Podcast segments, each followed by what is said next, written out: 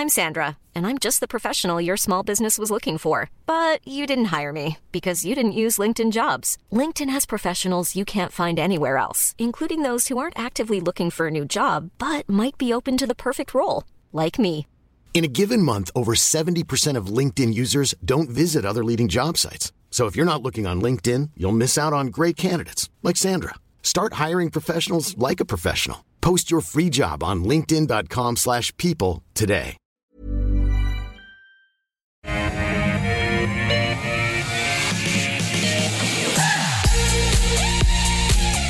G'day everyone, uh, welcome uh, to the afternoon, the PM here on AusBiz on the uh, Eastern Daylight Time, uh, right around the country.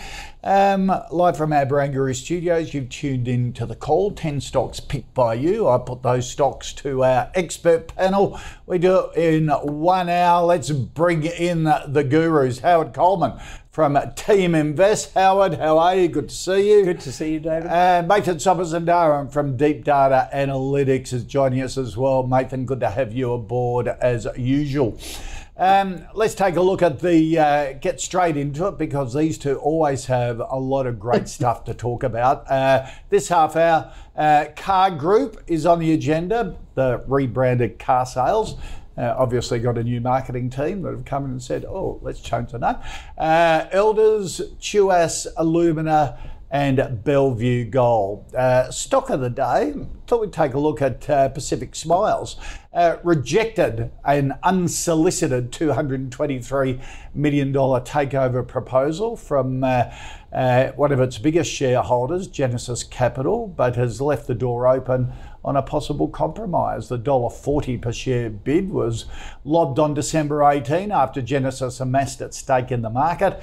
Uh, on market, rather, the board of Pacific Smiles acknowledged its share price performance has been disappointing, uh, but it is confident in the group's prospects. The group, which uh, tapped former Wesfarmers health executive Andrew Vidler uh, as chief executive after the bid says Genesis's offer is opportunistic and materially undervalues the group, but it is offering Genesis limited access to certain non-public information on a non-exclusive basis to see if it's able to formulate a materially improved proposal. Um, so I suppose the big question is for Pacific Smiles uh, shareholders, Mathan, is um, do you take your money a run at a dollar forty-four? Uh, because of the big jump up, or do you wait for potentially a higher offer from Genesis? Yeah, no, no management ever says that was a great offer after the share price has fallen apart. Yeah. Um, so it is an opportunistic bid, but you know what do you expect? The if the business is struggling, um, then people will look at the asset. So I think it's great for the shareholders. Finally, some positive news coming out. Um, I think it's an interesting asset. Nobody wants to jump into these kind of businesses when everything is hot and the economy. I mean, the market's running hot on rate cut hope. Um, yeah, don't get me started on that. But that being said, this is not a high growth play, so it's not going to get the interest. So obviously, it's come off hard, and it is an opportunistic bid. That makes sense. Do they want to say no? Not really. They want to keep the support onto the share price, so they'll keep them interested, but they want a higher price. Management needs to get something better. Um, so if you're a shareholder, I'll be holding because look, the management gets paid to sit around and do not a lot. So in that context, do they want to give up their jobs? Probably not. So in that context, I think they'll try and fight for a better deal.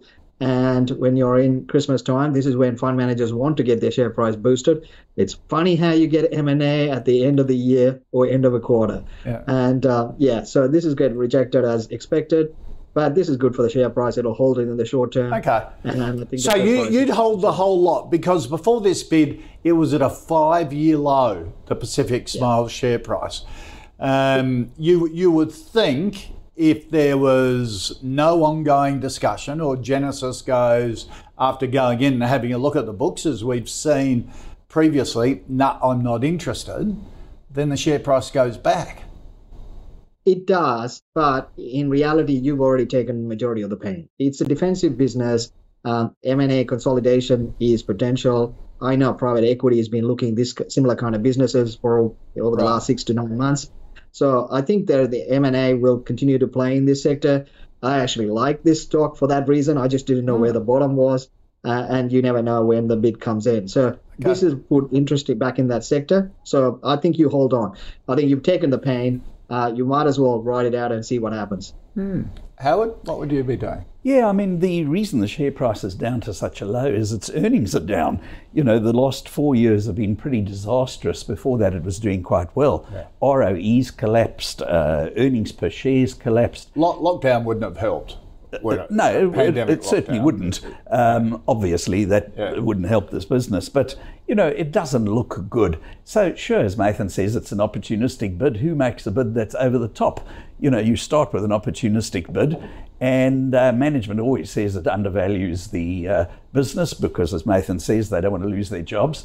Um, but uh, uh, the, almost certainly a higher bid will come back in either from Genesis or somebody else a little bit higher.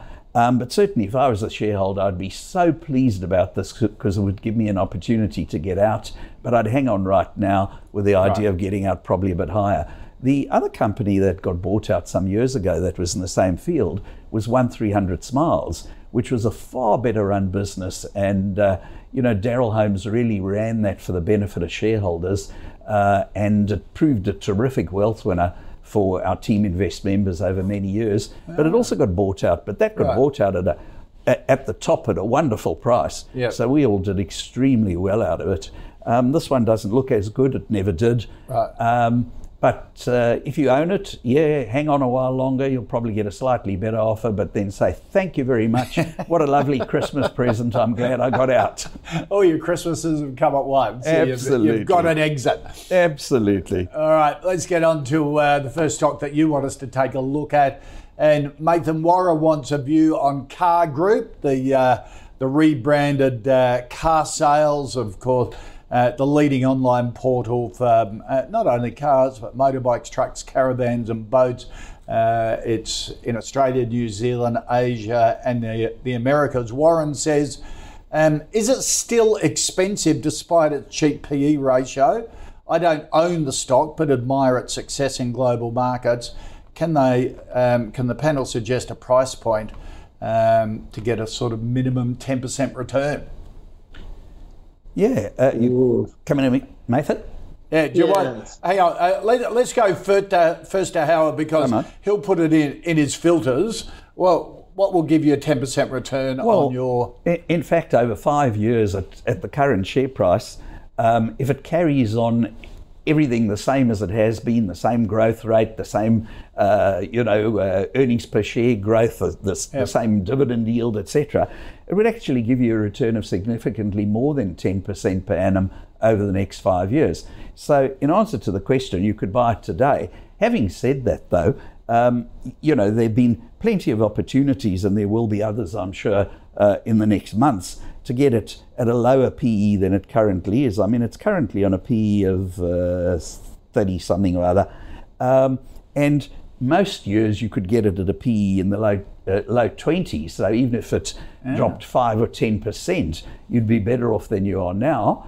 But uh, even at the current price, yes, if it carries on growing the way it's been growing, and there's no real reason to think it won't, um, you'd get more, get more than a 10% return over the next five years anyway. Okay, uh, Mathan, what's your view Yeah, on it- on carsales? It's a tricky one um, because it's a growth stock. Um, the old growth stocks, pretty much all the growth stocks have done really well um, in the recent rally, and uh, that's really kicked in for the old uh, tech stocks, the carsales and the real estate. Seek probably the underperformer out of the three, um, and for obvious reasons. Obviously, the economy uh, worries and unemployment risk uh, that's playing into Seek.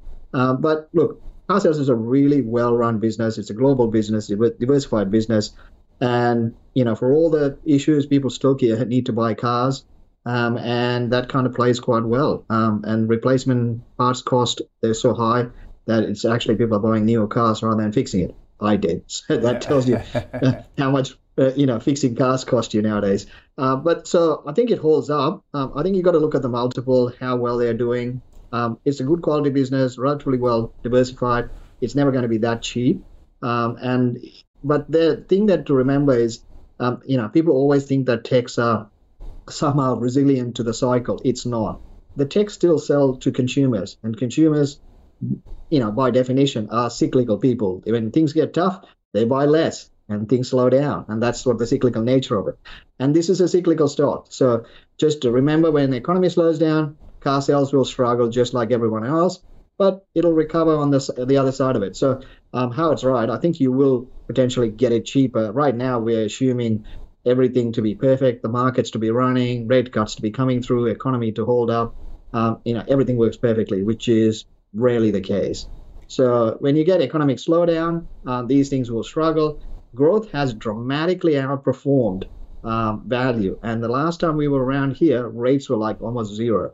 Mm. So I think you've got to be careful buying growth stocks here unless you're buying it at a decent multiple. So I'm not chasing carsales. If you're there uh, and you've had a good run, then I'm happy for you to hold it because even if it goes down, you can ride through the cycle. But if you're putting fresh money, I'm not putting into carsales right now. Okay, here's and, and in fact, I should have perhaps mentioned I do own it, which I should have right. said and didn't. And I actually added a bit earlier this year at about $23, right. Um, which is fair bit less than the current share price. And if it got back down again to $23 or so again, I'd be very happy to add some okay. more.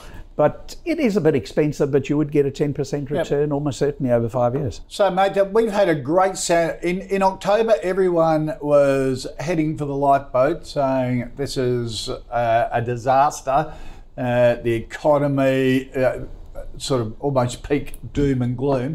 We've had a Santa rally, almost a Wendell Santa rallies in, uh, in November and December. Um, are you nervous about that? Would you be would you be taking profits off the table um, um, sort of this month before going away for Christmas? Yeah, I think uh, we saw that uh, last night in the US. Um, you got a couple of days before people go away. There's a fair amount of geopolitics. Uh, we've had what the November was a dramatic month because of China outflow going into emerging, I mean, to developed markets. And then we had December where the fund managers in the US um, are defending the market because for them, December year end is their tax year yeah. performance fees. So they're motivated. So um, is that motivation going to carry into January? Probably not. Uh, are the estimates of rate cuts, which are double what the Fed is um, projecting, um, likely? Probably not. Um, there's a lot of uncertainty. So the logical thing to do is um, rotate. If you've done really well, if you're uh, you know in a stock that's way overpriced because of the overall thematic, well then maybe it's time to look at cheaper options, better growth stories, uh, a bit more defensive growth stories, those kind of diversification. Right. So yep. we're, we're rotating all the time, and as markets go up, even when it goes up more than what we expect, we take advantage of it. Okay. All right, let's get into the second stock. And Howard Nathan wants a view on Elders, the big agricultural. Uh, basically, it's an uh, LI, does everything for LIC, isn't it? yeah, does everything for the agricultural industry. Yeah, yeah. You know, insurance and, and a whole lot. seeds real estate and real estate, the lot. Yeah. Um, you know, the, the, the problem with agriculture is that it's so outside the control of the companies who are managing it. I mean, the companies we've looked at up till now, like for instance, carsales, it's got outstanding management. So it does well because its management's better than its competitors. But in the case of elders, even if the management are better than the competitors, um, it may not rain for a while. Mm. Um, the farmers may have a problem. Um, so, you know, making predictions about what kind of return you can get in a company like Elders is absolutely impossible. Uh, ABARE gives us predictions of, uh, you know, commodities uh, over the next year, and with all these sophisticated models, they're wrong more often than they're right, which is not surprising. So uh, the numbers look reasonable. I mean, its earnings per share is significantly lower than they were a few years ago, so that's not so good. But return on equity is okay, um, debt's okay, but not the kind of business that we feel comfortable with because it's got no uh, ability for you to make accurate uh, expectations of what you can get in the yep. future. Okay. Uh, Mathan, um, the food ag thematic has been a favourite of yours over 2023. How do you see Elders at, at these levels? It's had a bit of a bounce back.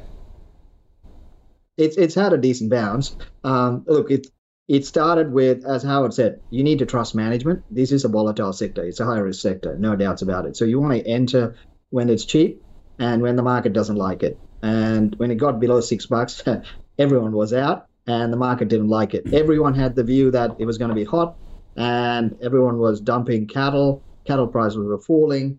Everything was going downhill. And that makes sense. And a couple of years ago, we had what the highest inflation. And so all the agri prices were high. So it, you know, the numbers were great, and people were expecting that to go forever. If you look at the longer term trend of, uh, you know, overall profit for Elders, if you ignore that 22 year where things were extraordinary, it, was in trend. So I don't see management has done anything. Obviously, when CEO was going to leave, that was a panic, and then that led to number of major funds selling out. Had the stock price come back hard.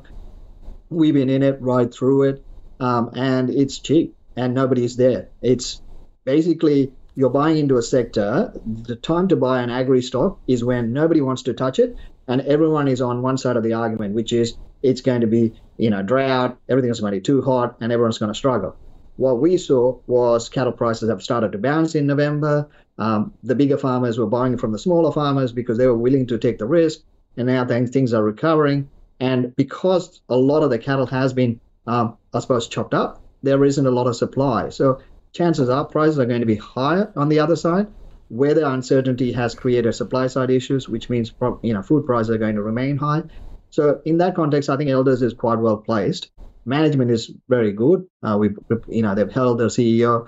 Uh, they're going through the uh, plans, and I think it holds up well. Now the market obviously wants certainty. Um, and you know, in this sector is not that about certainty. But as the numbers improve, the market will come back. We've seen it run from below six to now nearly eight dollars, and as the numbers improve, the market will keep coming back to it, and the stock will run up. So I'm still very positive on the um, agri thematic and the food thematic. And Elders is a great diversified player for that thematic. So we're happy with it. We're sitting through it. Uh, but you know, this is not for the faint-hearted. It's going to be volatile. Right uh, and you have to ride through it. And would you, would you as, buy as at these levels? I'm happy to buy it at these right. levels. Uh, we've been buying and we continue to buy. Okay. All right. Our uh, next stock uh, comes from uh, Rod uh, Howard. He wants a view on Tuas, which is the uh, Singaporean telco that had um, sort of links to TPG. Um, yeah, David shared, Teoh. Is, shared founders. Yep. yep. David Teoh started it and um, you know, its metrics look terrible. Uh, it's been going only a few years, hasn't made a profit yet. If you're investing in it, you'd only be doing so because you absolutely back David Teoh, because there's nothing about its metrics that suggests it would be uh, a, a, successful business at this stage. Now, um, you know, what you'd like to see is that the uh, earnings were starting to be positive, but they haven't got there yet. The losses are shrinking, so it suggests they will probably get there. David Teoh is such a brilliant executive that you'd think it would, but well, that you know, that, that chart looks as though he's got a lot of fans. Uh, obviously, he's definitely got a lot of fans. Bucks. I, am a fan of his, but you know, um, yeah, and I've met him a number of times and remained a fan. But I think in the end, you've got to say to yourself, in your portfolio, how many stocks do you really want? And if you only want 20 or 30, you want the 20 to 30 very, very best businesses on the stock exchange, not the ones that you have to figure out what's going to happen in the industry and will it change like this and will it change like that and will the Reserve Bank do this and will the Reserve Bank do that and will it rain and will it not rain. You want to own shares in companies that no matter what happens out there, they are going to perform well for you over the years. That's mm. Buffett's whole philosophy. It's our whole philosophy in Teaminvest. And while I've got an immense admiration for T, uh, David Teoh, this one isn't there yet. Yep. So I'm quite happy to wait. And when it starts like it's looking like that, and I can genuinely say it'd be one of the 20 or 30 best stocks I could own, then I'd be very happy from right. a Teaminvest point of view. Okay. Mathan, what do you think of Tuas? Yeah, I'm not surprised how it went after this one. Look, at the end of the day, um, you know, I think uh, with algo trading coming in, uh, stocks that can prove themselves to be that good, they can, you know, never going to get it cheap unless there's something wrong. So it's a tricky balance that you have to go through. Um, he, as far as Tuas concerned, um, David Teoh has fans everywhere. I know when Gaurav starts talking about David Teoh, his eyes light up. So I, I, I, I, know he, he, he took a few hits at TPG, holding on too long. Um, and I can understand that. He, he's a smart guy. He runs a really good business. What the concept of TPG. Interestingly enough, I think that the latest player that looks very much like TPG in the early days is Aussie Broadband, right. and they've they've been doing relatively well. So again, something to look at. Uh, we like the sector. I think the telco sector is interesting. We like a number of stocks. Aussie Broadband is one. We've been in Telstra for a while. We've been there since 275. I still think it's cheap. Um, I think the brokers will upgrade to 450 level, and I think it'll hold up well in this economy, no matter what the cycle is.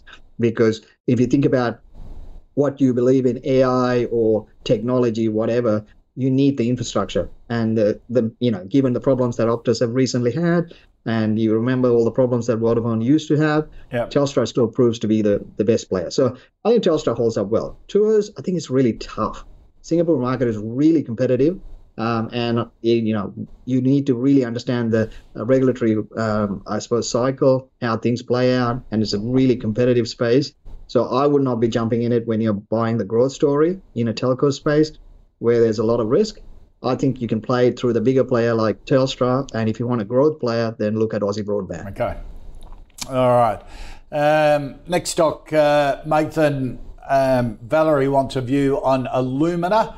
Uh, all it does is hold a 40% stake in Alcoa, the world's biggest uh, uh, bauxite miner and aluminium producer. It's it's as Deterra is a royalty play for one of BHP's iron ore mines. This is sort of a similar sort of business, isn't it? Um, yeah. But in aluminium. Yeah, it's one of the great check check writers. Yeah. Uh, they send you dividends. That's pretty much what they do. Um, yeah, look, it's a the the biggest look. It's been smashed uh, initially because of the dynamics in the sector, um, and then the cost side of things, um, and then you had the last bit where um, you got the regulatory risk of uh, will you know will they get approval to uh, in Western Australia? now they've had a bit of a reprieve from from that from the government. It's not a complete clean cut, but it gives buys them time. Um, uh, and it's had a bit of a bounce on the back of that. Interestingly, it was bouncing before that, so I'm not saying someone new, someone new. Uh, but in saying that, I think it's not bad. Um, it's one where I am looking at beaten up mining stocks, um, especially the diversified players, because there are some that's getting absolutely touched up, uh, and I think worthwhile looking at. Um, there was a period where every man and his dog was long mining stocks, um, and I think that's kind of come off a bit uh, in sentiment. So I think it's worthwhile looking. I, would put this in the nibble category. You're not completely um, off the, uh, I suppose, the risk category yet. I think still the regulatory side of things can go against you and that could be a bit of a big hit. So I think you got to be careful. But look, it's really expensive to build another, um, I guess, replace the assets. So in that context, I think it holds up. And what we're seeing from governments in recent times is they're defending um, critical mineral mm. materials, you know, all those areas. So I don't think they're going to go against these guys. But look, you never know. So in that context, you've got to manage the risk that you don't understand. So I think you've got to be careful. I wouldn't go all in. I'll take a small bite and okay. gradually add over time. And if you get the you know approval um, on on that side, then you jump in.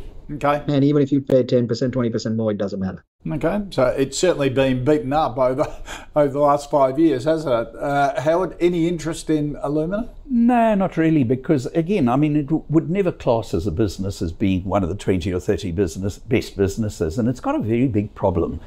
Aluminium is really indirectly solidified electricity. That's what it really is. It uses an immense amount of electricity to create yeah. aluminium. Now, when we were comfortable doing that with coal and with uh, uh, gas and with oil, uh, that was fine. But the world now isn't. And in fact, we have a government here that's taken three of our biggest exports and said, we won't export them anymore. That's a bit like a shopkeeper saying, my three biggest selling profits that make uh, products that make me the most money in my store, I'm not going to stock them anymore. I'm going to run my business without them. I mean, it's just plain dumb. Um, if aluminium is going to be successful in WA or anywhere else, and they earn royalties from other places too. what are they going to do about the electricity generation? It can only come from, uh, for something like aluminium, it's either hydro or nuclear. Um, because if you're not going to use coal, oil, and gas, you couldn't possibly run an aluminium plant off wind and solar. Mm. It's just a joke. Yeah. So uh, too much risk in it. And again, as as I keep saying, from a Teaminvest perspective, we want to own a small number of companies that we can be very, very confident about the future. And in this one, yeah, they've got great assets, but who knows, COP29 or 30 may decide that instead of coal and gas and oil, it doesn't want any aluminium anymore. Never mind yeah. that the world needs it. Uh, tough, can't have it, you yeah. know, and that could be, uh, and Bowen, of course, would sign up like a shot. Yep, okay. uh, we, um, uh, some shots were fired at Chris Bowen yesterday here on the panel as well. Uh, so, okay. um, yes, he's uh, becoming a big target. Um, next stock, uh, Nick wants a view, Mathan, on Bellevue Gold. Gold exploration company, verge of producing um, in uh, in WA. Company claims one of the highest grade gold discoveries in the world. Um, and who's it? Oh, Bell has been uh, this is the favourite gold stock of um, of of uh, Bell Direct. What do you think of it? Oh, look, you had me at gold. Uh, everything else is a bonus. Um, look, I think the gold stocks have done quite well. Um, it's been, I think, the best performing sector um, in the last 12 months, I think, from memory. Yeah. Um, so all gold stocks have done well. You didn't have to go down this um, chain. You could have gone to the big players. I mean, Northern Star has done 36% uh, in the last two months, I think, from memory. So gold stocks have done really well, and spot gold is near. I mean, it's over two thousand dollars. Um, it broke all-time high, and then it pulled back. I suspect we're going to keep going higher. I mean, we've got to a point where the Fed has pivoted. Um, that puts the gold, uh, spot gold in the sweet spot. Um, I think US dollar uh, struggles to hold here without the rate hikes, and yields have come off dramatically. So as US dollar rolls over, gold goes higher. So we'll probably go back closer to that uh, peak that we saw, um, I suppose, in the last month. So um, I think gold does quite well. So on the flip side of that is Aussie gold miners. You don't have the regulatory, I mean, sovereign risk. Um, you know, some of the other countries you could lose your mind literally. Um, so Aussie gold miners look good. We've been in a number of them. Um, the, I think the best performers have been Westgold, Gold Road, Northern Star. Um, the market does not like anyone buying assets, so everyone who's done M&A got smacked. So Regis, um, uh, Silver Lake, and Evolution got hit a bit, mm. but they're now re- rebounding hard, and the market is going back to them because of the value trade. So the overall sector is doing well. Bellevue Gold is good. Um, it's a it's been a fan favorite for a number of years for high net worth uh, investors, and it's now becoming a big index player going to production. That's another kicker. So I think it does well. I'm happy to hold it. Um, we've been in other bigger players, uh, producers for a while, so we haven't had the need to change. But I think the gold sector is in a, a pretty good thematic. I think the cycle is very positive. I think over the next year or so, we, we're going to see a, a decent run in the sector and the market is underweight. Um, and Aussie Aussie fund managers don't really buy gold miners that much because yeah. of the volatility. So uh, that's again another opportunity okay. because by the time they buy, the stock runs. All right. Howard, Bellevue. Yeah, I mean, uh, they've issued more than a billion new shares in the last 10 years. Hmm. So, in other words, they've been really good at telling their story and raising money from people who are happy to part with their money. Now, in South Africa, where I grew up, um, they used to joke that new gold mines were sort of a liar with a hole. Um, these people have actually got really good grade reserves, as Mathan pointed out. I think you yep. pointed out as well. Um, the the grade uh, of their reserves is superb, but it's only a ten year mine life. Right. So you're going to have to get back all the money that you put into this business in ten years, uh, unless they find some other gold sources somewhere else. That's not all that promising. Um, Secondly, as I say, they haven't yet got to the stage where they're cash positive, so they've already raised over a, a or raised uh, money by selling over a billion shares in the last 10 years. The chances are they're going to have to do another capital raising or two before they actually become cash flow positive. Now, they pointed out that they've going to have free cash flow over the 10 years of about 2.1 billion. But the market cap's about 1.9 billion. Right. So you've got to spend the equivalent of 1.9 billion today to have a good chance of getting perhaps, assuming they're right, two, and nothing goes wrong in between, 2.1 billion back sometime over the next 10 years. Doesn't sound terribly logical to me. Now, um, you know, gold has always looked at, I've mentioned this before, as a hedge against inflation. And Mathan pointed out uh, last time we were on together that the gold price is up 53 times in, I can't remember, Mathan, if it was 40 years or 50 years, but anyway. 53 the, years. How many mm-hmm. years? 53. 53. 53. Which is very impressive. But CSL listed in 1994 is a terrific company.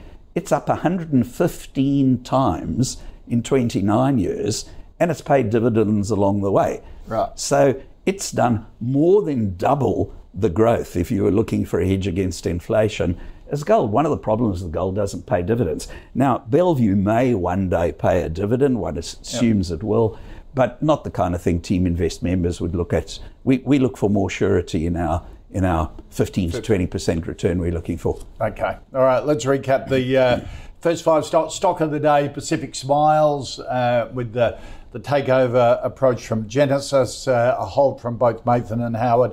Um, car Group, carsales.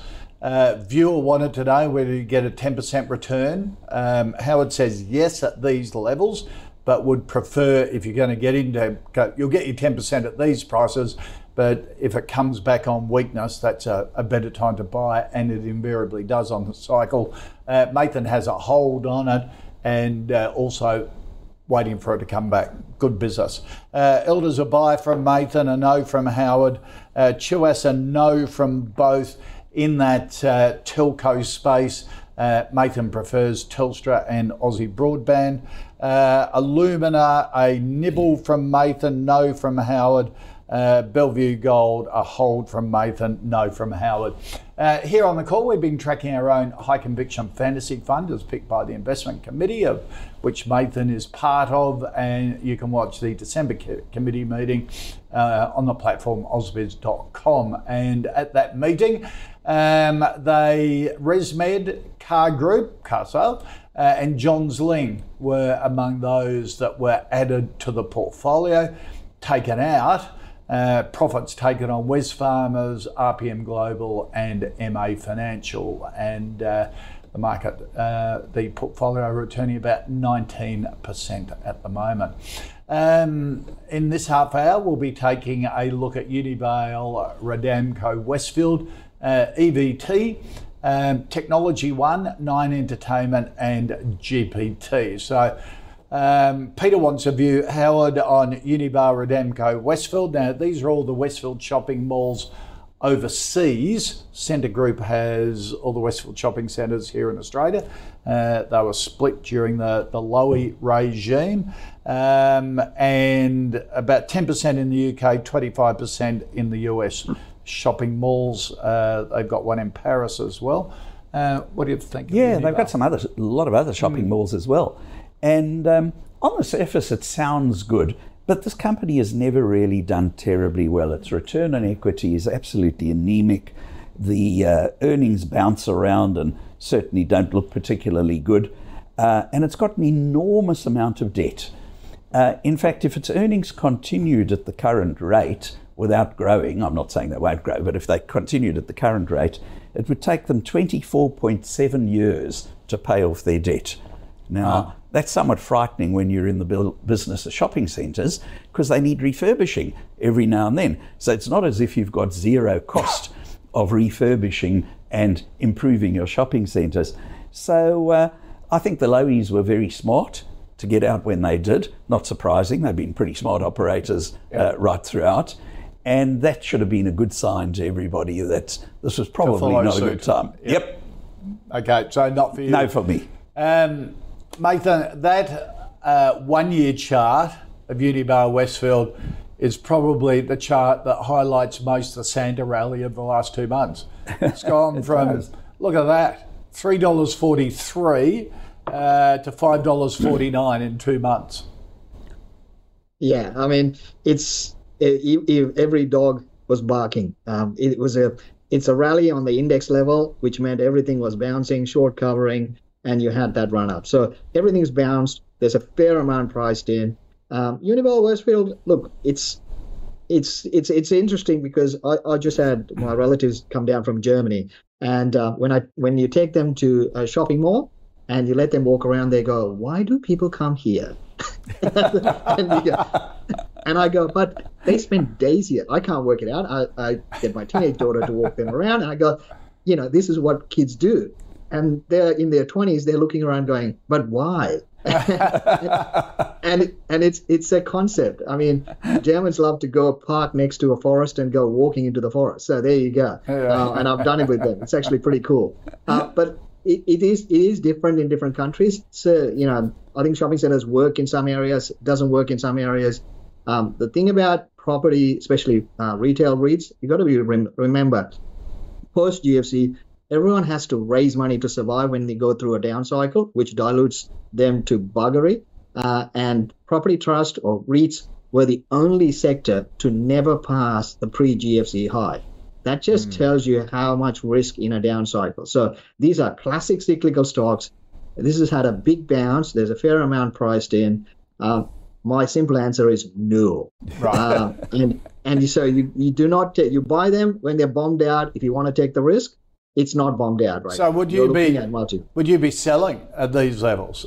Yeah, take advantage, sell, move to. You got to remember when you're in this cycle, and economy is going to be tough. You've got to look for tough growth stocks that can get through the cycle. You know, as we were talking about before, someone like a Telstra is going to go through the cycle and still deliver good returns. And so, big growth, massive monsters that dominate a sector and can go through a tough economic cycle are going to come in favor. So you want to be in the ones that can do that compared to the ones that are going to take the downswing in a cyclical slowdown. So okay. this is going to take a downswing in the economic slowdown. All right. Okay. Um, Adam wants a view, Howard, on EVT, the old uh, event hospitality and entertainment. Um, uh, event cinemas, Greater Union Cinemas, Rydges Hotels, QT Hotels. They own Thredbo, Alpine Village as well. Uh, so, very much in the entertainment and tourism industry. Sure. And just a quick comment first on the economy. I mean, obviously, predicting the future is always tough, and you get it wrong as often as you get it right, even if you're doing okay. Yeah.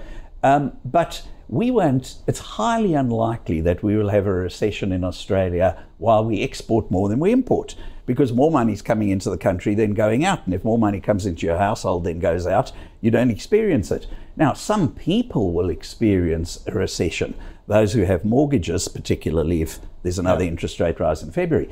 But for everybody who uh, is borrowing, there's another one who's got money in the bank who's now got more yeah. money to spend. So I think the at this stage, while our exports are going so well, and if Bowen doesn't screw it up even more, um, our danger of a recession is not as high as most people are predicting. Yeah. Coming on to event cinemas. Um, and it helps having 500,000 new customers. Absolutely. Absolutely. with, with migration. Absolutely. Yep.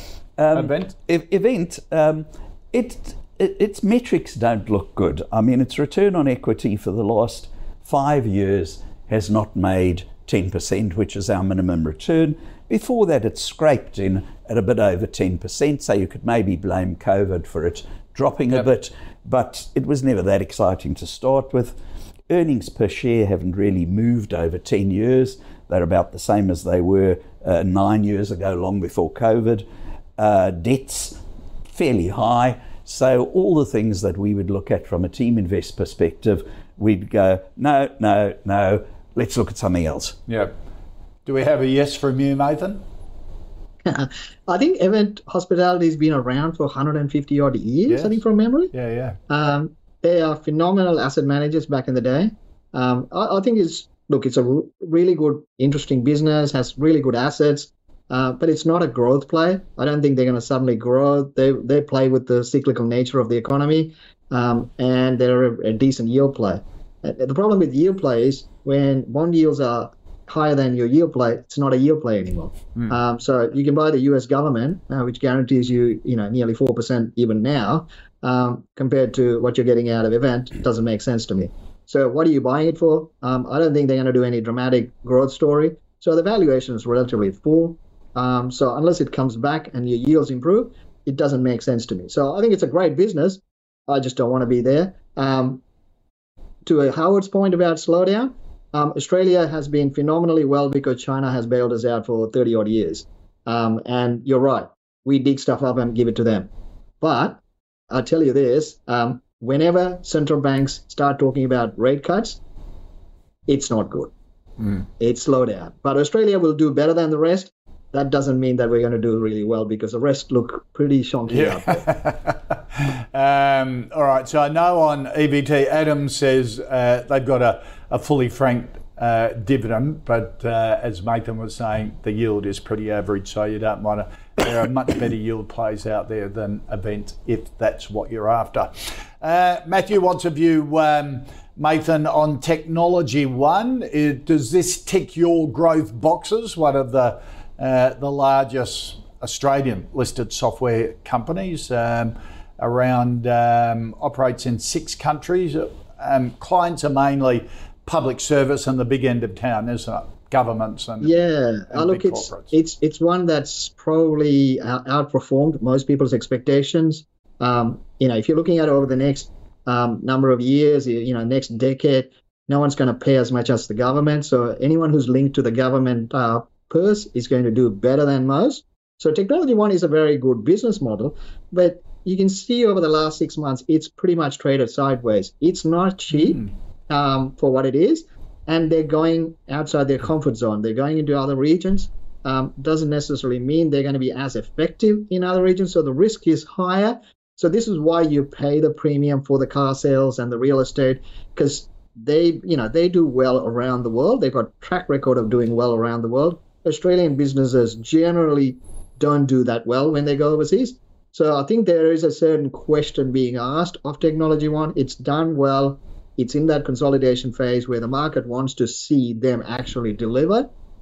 And I think it's going to be tricky question. Um, it could go both ways. I'm not 100% sure they're going to do, they're going to execute as well. So I'm not one taking the risk at this price.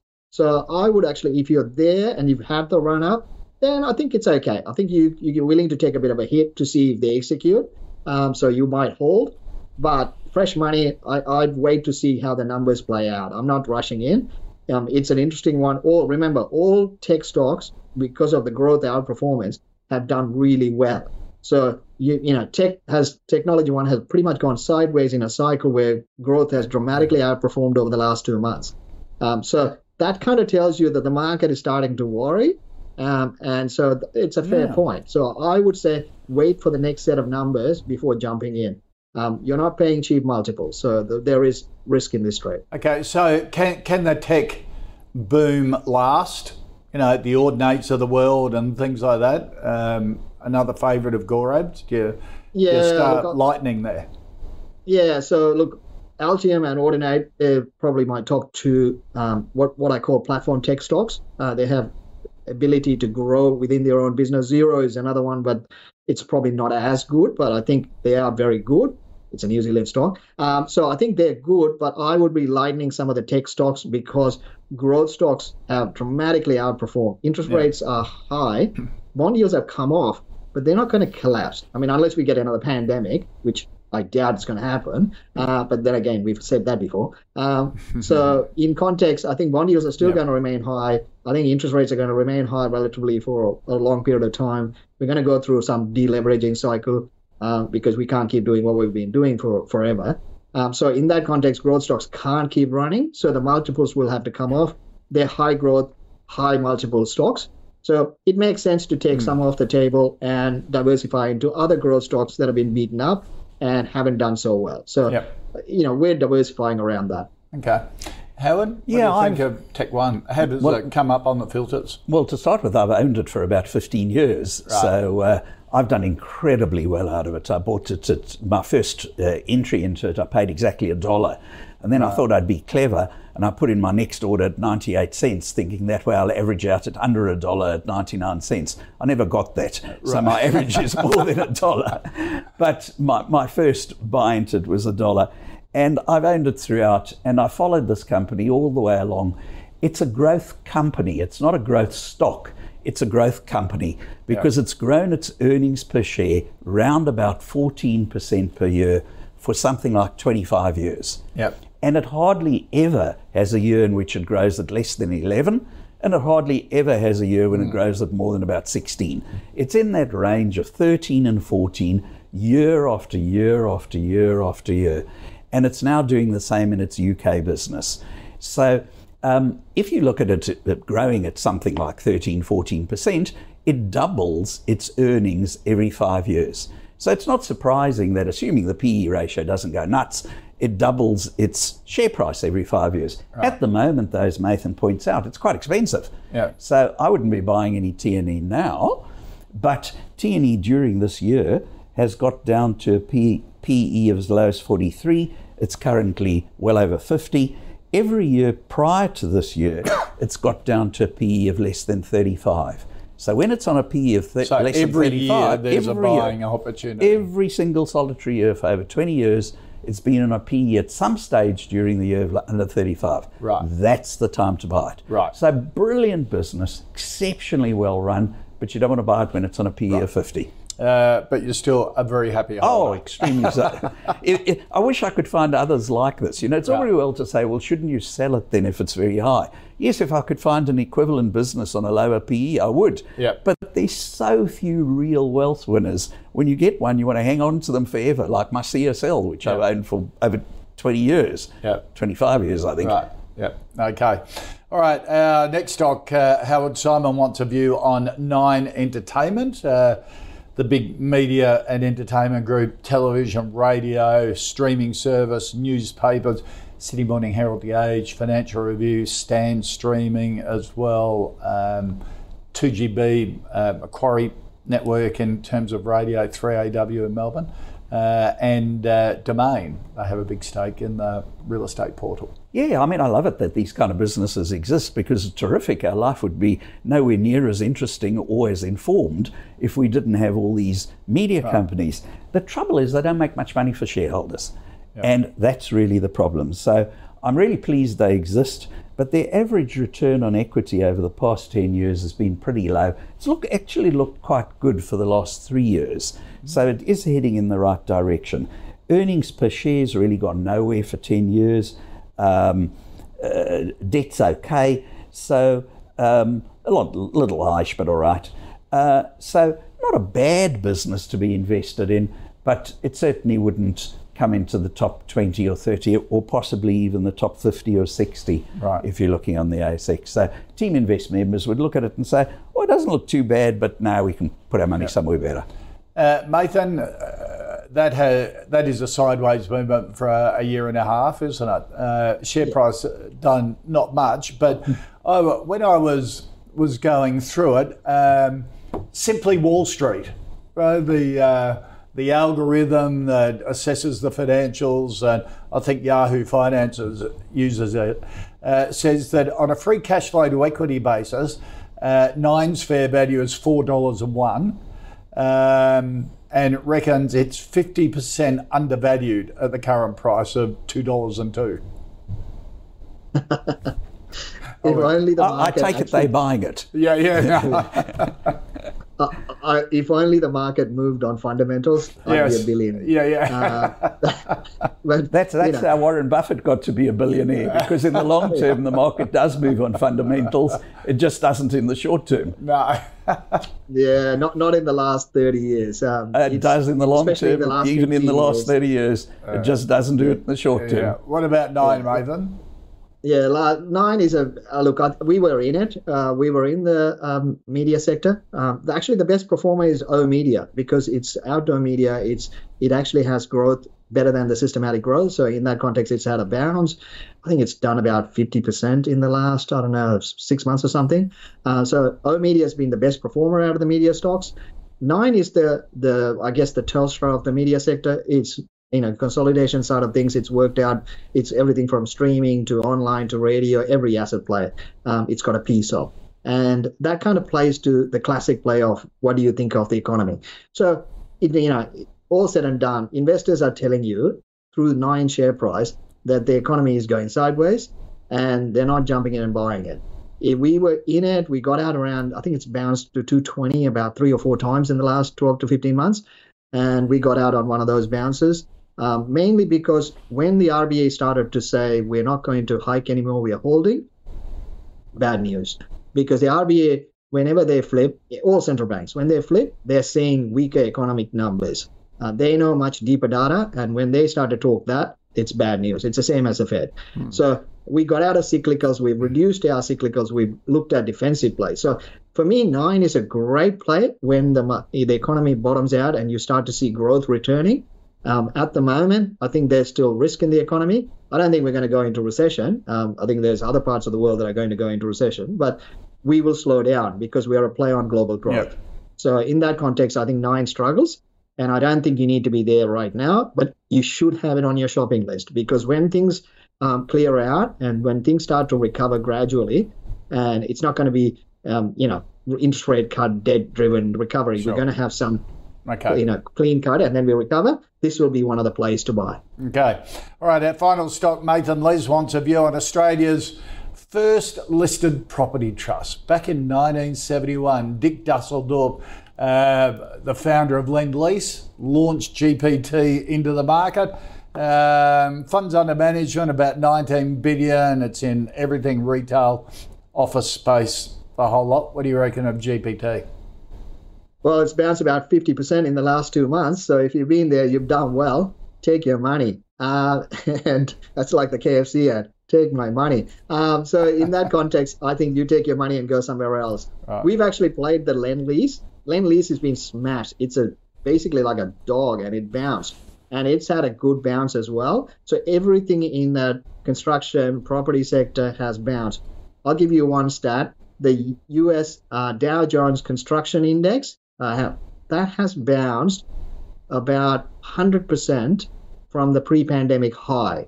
So Jeez. you can just imagine how much it bounced 40% in the last two months. Hmm. so you're talking about there's a fair amount of optimism in this bounce that's been priced into the construction property REIT cycle.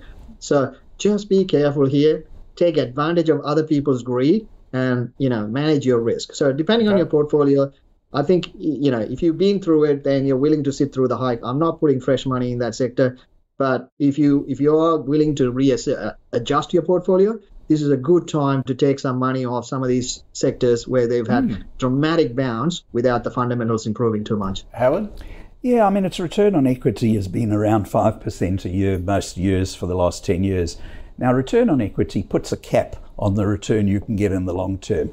So, if a company can only earn 5% on the money invested in the company, you're not going to earn more than 5% in the long term. You may occasionally in the short term because mm. the market moves up or down, but in the long term, you're not going to make more than 5%. So, uh, definitely not exciting. Not and I think Mathan's advice is if you happen to be in it right now, take your money and run, I think is a very good advice. It's not yeah. that the company going to go broke. It's no. just that you know, that's a terrific opportunity to get some extra money. Yep. All right. Let's recap the final five stocks. Unibail, a uh, sell from Mathan, a no from Howard, EVT, a no from both. Technology One, a hold from both. Nine, a no from both and GPT, uh, I know from Howard, um, agrees with Mathan that um, done pretty well in the last two months. It may be time to take some money off the table there. Uh, Mathan Somerson Dharam from Deep Data Analytics. Uh, mate, thank you for all what you've done this year. Um, love to have you on the call. Have a great Christmas, New Year. See you in 2024. You too, Kochie. Cheers, mate. Then. Uh, and Howard Coleman from Teaminvest likewise. It's been a lot of fun. Um, a pleasure. Yeah, yeah. Been, and see you next year as well. And if you'd like us to cover any stocks that you're interested in, um, list them on ausbiz.co slash callpicks. Add comments, add questions to them that we can put to the panel. That's always a lot of fun. Or tweet us on X uh, using at AusbizTV. Stick around, the pulse is next.